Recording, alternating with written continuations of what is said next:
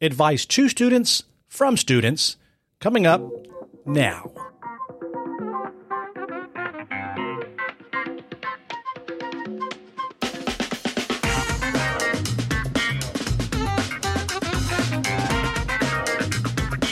This is focused on Flagler Schools, and I'm Jason Wheeler, Community Information Specialist with Flagler Schools. I want to share the achievements and challenges facing our students, teachers, and staff right here in Flagler County, Florida.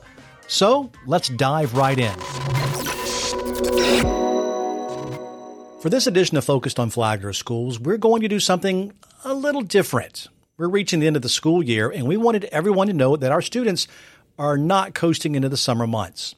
There's a community problem solving team from Flagler Palm Coast High School that is asked to borrow our podcast to pass along some information to their fellow students.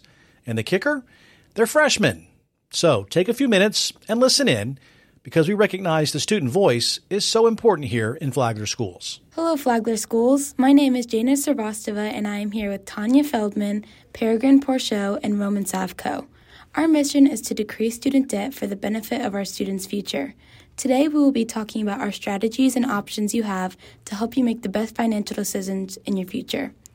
To back up this issue with some statistics, one in eight Americans have student debt, according to the May 2021 U.S. Census data. This alone can disrupt a student's future career trajectory. Debt can affect job choices, marital status, and personal life. After schools, jobs don't always pay off, and money can be tight for a long portion of the career due to the debt they are in. Debt causes many people, such as those who are lawyers, to have severe stress over their accumulated debt they need to put themselves through school.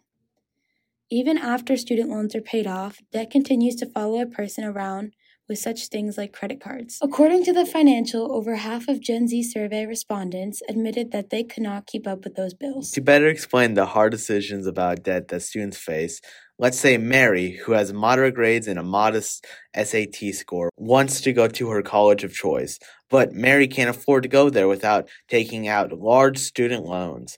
Luckily for Mary, she has some options other than going into debt. Compromises do have to be made, but being debt free can be very freeing. One day, you may too be stuck in Mary's unfortunate situation. So, here are some of the best options you have to avoid dreaded student debt. First, try to apply for sources of free money. Apply for merit scholarships, file for free aid, and search for any scholarships you find interesting and would like to apply for. Second, attempt to earn college credits through high school programs such as dual enrollment, or even consider earning a general education certificate. This could save you from taking a class you need in college or save you from housing rent at school. Third, strive to get a work study job during high school. Even if you don't save enough for your whole tuition through your summer job, you will still earn a few thousand dollars towards your future. Every dollar you save is a dollar less you have to borrow. Fourth, see if a tuition payment plan is the right thing for you. Instead of taking out money for student loans, tuition installment plans split up college funds into monthly installments, usually without fees or interest. Instead of borrowing money, this allows you to save money every month as you work. But especially in finances, make sure you read the terms and conditions for every contract you sign. Fifth, see if a less expensive school is a better option. Sometimes it might make the most sense to get an undergraduate degree at a community college to keep tuition costs low. In state public colleges, they also tend to have a lower tuition cost and more scholarship opportunities when you go to college in the state you earned your high school diploma.